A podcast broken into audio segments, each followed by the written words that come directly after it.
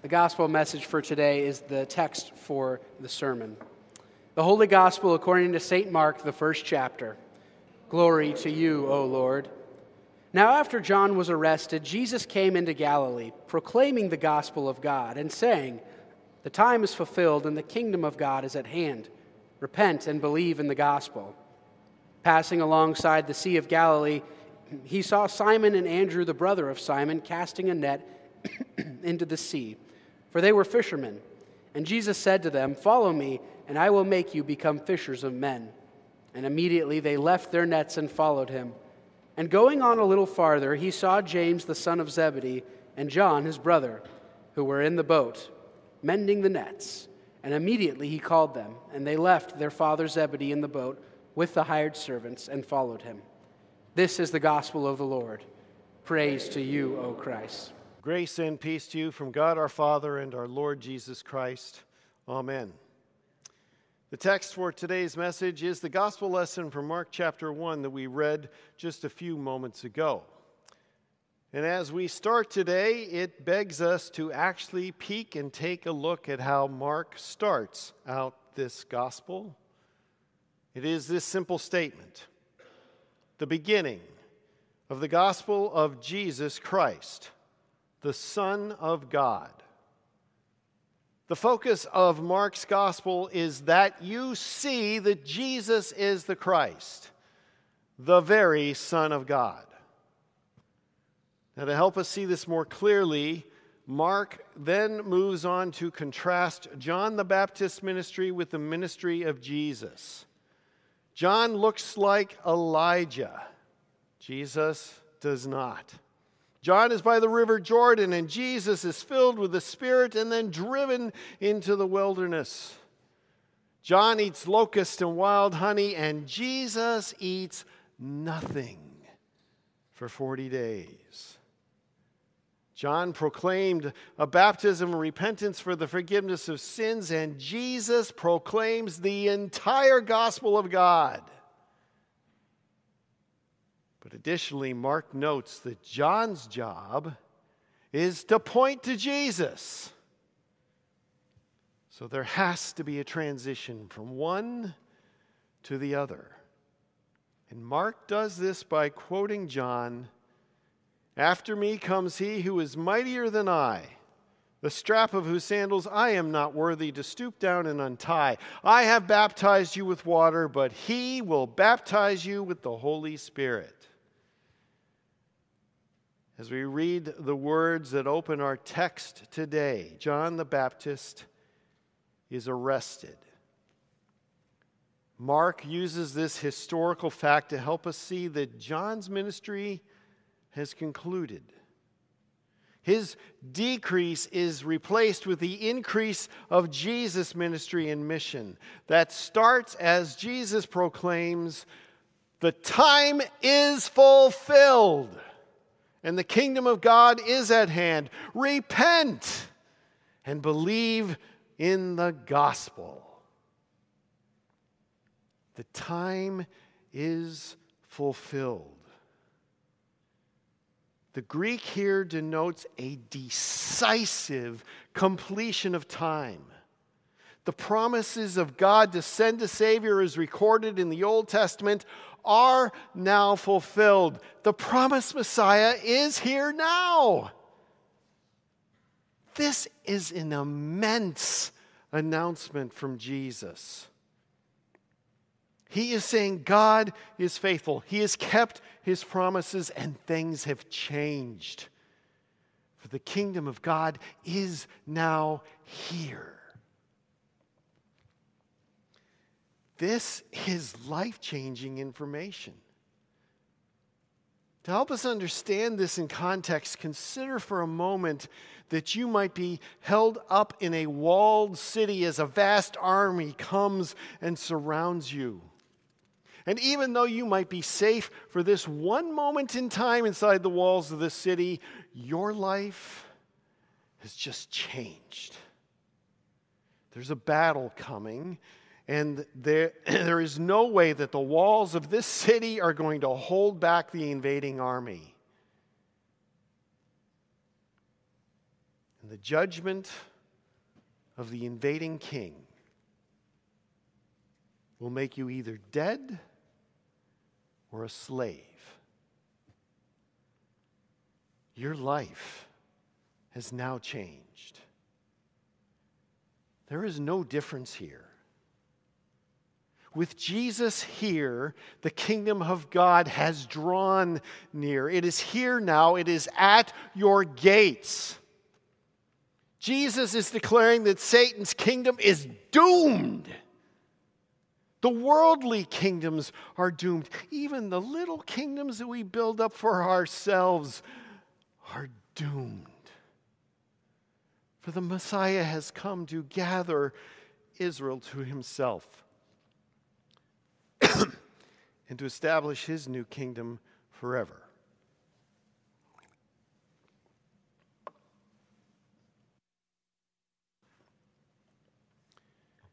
And what is the judgment of this new king?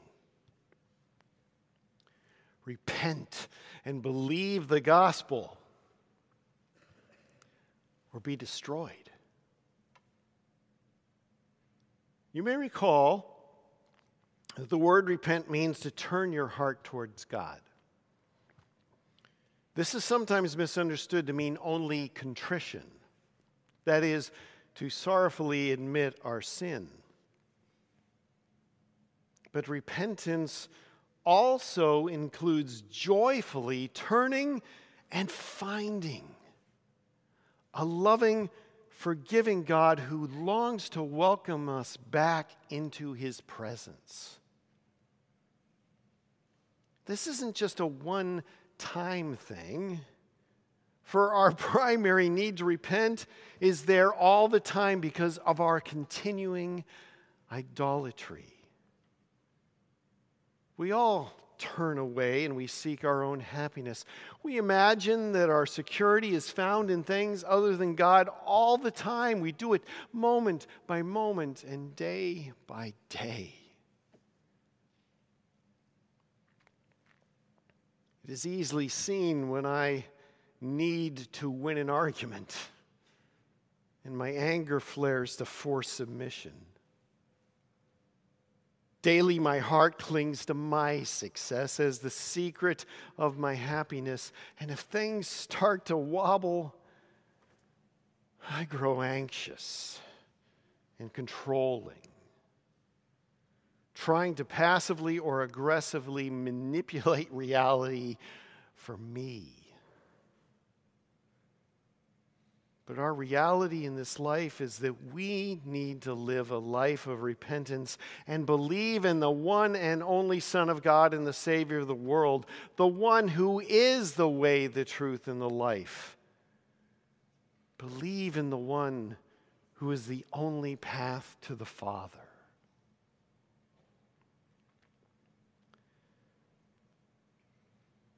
We now turn to the call of Simon Peter, Andrew, James, and John. And as we do so, remember Philip last week, who was filled with the joy of faith with the simple words from Jesus Follow me. And remember how Nathanael responded to Jesus' words that revealed to him that Jesus was God. Jesus knew him. Rabbi, you are the Son of God. You are the King of Israel. Today, the response of Simon Peter, Andrew, James, and John is to immediately leave their nets and follow Jesus. These men left not only the means of supporting themselves, but also the support of their families. And what were the words of Jesus this week? Follow me and I will make you become fishers of men. Now, we need to unpack these words of Jesus a little bit this morning to help us understand more fully what Jesus is saying. And of course, the first is to remember that this is the Word of God. The spoken Word of God is used by the Holy Spirit to bring faith and faith's response to that Word. The Word of God is straightforward. There's no beating around the bush and no asking if they want to come. Just follow me. and I will make you become fishers of men. Secondly, the Greek here that is rendered follow me in the English is an imperative to come. The literal translation is come after me. But this is more than a command to follow. It's an invitation to witness the ministry of Jesus, to learn at the feet of the Lord Himself, and be a part of something that is so extraordinary the life, the death, and the resurrection of God's Son, Jesus Christ. But we have to pause here and consider the mindset of the first century Jew. By and large, the Jews were fed up with Rome. And as Jews grew up, they grew up believing that God Himself would come and restore their nation. The Messiah would make things right. So these newly called disciples have heard Jesus proclaim the kingdom of God is drawn near and is now here. And as we've already discovered, with new kingdom comes judgment from the new king. Is this promise to become a fisher of men a promise to be part of that judgment, gathering and sorting men? Will they be sorting Jews and Gentiles, or killing and subduing Gentiles, and encouraging and uplifting and emboldening Jews? What this phrase means to them is probably quite unclear to us. But one thing is clear being at the side of Jesus is going to be the safer place to be. But there's something else to notice here in this literal translation of the Greek come after me. The words here used for after me actually denote an order. Jesus is succinctly saying that he's going to lead and you must follow. The disciples will always be in second place. But thirdly, this morning, I would like you to see the promise. For Jesus promises that they will become fishers of men. It is as if he is saying, I, the Lord God, will do this. All you need to do is come, and I'll see to the rest. Now, this morning, we're going to try and discover the heart of God so that we might see his heart of invitation. We are trying to see how he invites us to join in on the mission to save others. And that is hard to do if the words follow me seem like they're only a command. Now, it is true that the work of faith in you requires an answer. If you repent and believe, you will follow the one who saves you, the one who created the heavens and the earth for he actually has the authority to do such a thing. But if this command comes with no choice, we're confused. Because clearly, life teaches us, as well as Scripture, that we are able to resist the Holy Spirit. So, when the Holy Spirit works faith in you, you are now called to follow Jesus. What is your answer? Will you follow Jesus or will you reject God's call and continue with what you were doing? Before you answer, consider Jesus' promise to make you become a fisher of men. What does that mean? Well, they are plain words that mean you are going to become a fisher of men. But if Jesus' words last week to Nathanael are any clue, you ain't seen nothing yet. The invitation to follow Jesus is to come and see what God is up to. Chances are it isn't exactly what you're expecting. It's an invitation to discover, to discover new things in the depths of God's love for you and for all people. It is an invitation to be part of the working out of the plan of God. God is doing the work of faith and salvation, but He is giving you the joy and the fun of being part of it. For immense joy is found at the end of this process of discipleship. And it isn't just the joy of understanding that you are saved, it is the joy that another has been saved. And if heaven rejoices when one comes to faith, then this is an invitation to share in God's joy. It's an invitation to be part of God's family, to receive and use all the support structures that He gives us in tough times, and to find joy and rejoicing together in the good times. It is an invitation to be part of what really matters in this life, for life is only found in Jesus. It's an invitation to be on the only path that leads to the Father, to share in a journey where you, will never, ever be alone. It's an invitation to discover the very heart of God to invite.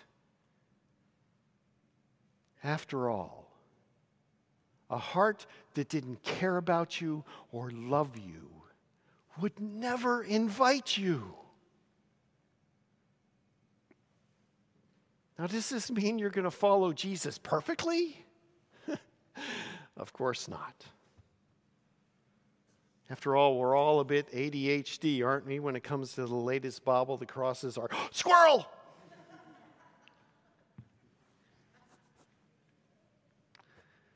We so easily get off on tangents that take us away from mission. But that is why we have the opportunity to lead a life of repentance that reminds us that we have a Savior who is Christ the Lord, the Savior of the world, the one who has gone to the cross of Calvary to pay for the sin of the world.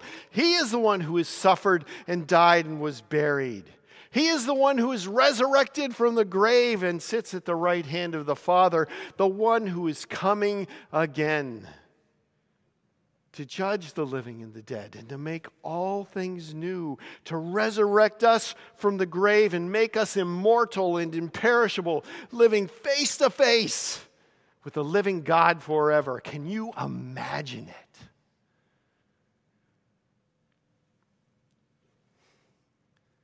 But there it is. What is so scary about becoming a fisher of men? Is it that following Jesus tears you away from your comfortable surroundings and your support systems? Is it a fear of the unknown? Well, we know who holds our future. Is it the fear of rejection or derision or martyrdom? Look at Christ. Is it a fear that we don't know how? Hear again his promise You will become a fisher of men. I, the Lord God, will do this. Is it a fear that the Lord will not provide us enough Holy Spirit to make us useful? By no means. Wait a minute, isn't that the pastor's job? well, yes, but it's yours as well.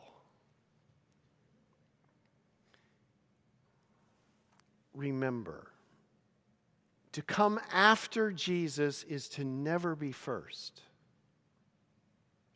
Jesus is still the leader. Our position is follower. We are to follow him and copy him in his ministry. See his sacrificial love for us. And then love each other sacrificially. See him care for you. And then care for one another. See him bring the word of God and his sacraments to you and his promises, and then bring to others the word of God and his promises. If we follow Jesus, who puts the Father first and you second and himself third,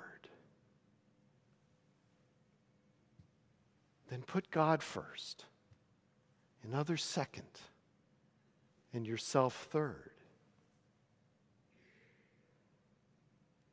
To become a fisher of men is to proclaim God's word that brings life. Why would we not do that for each other? It is part and parcel of loving one another.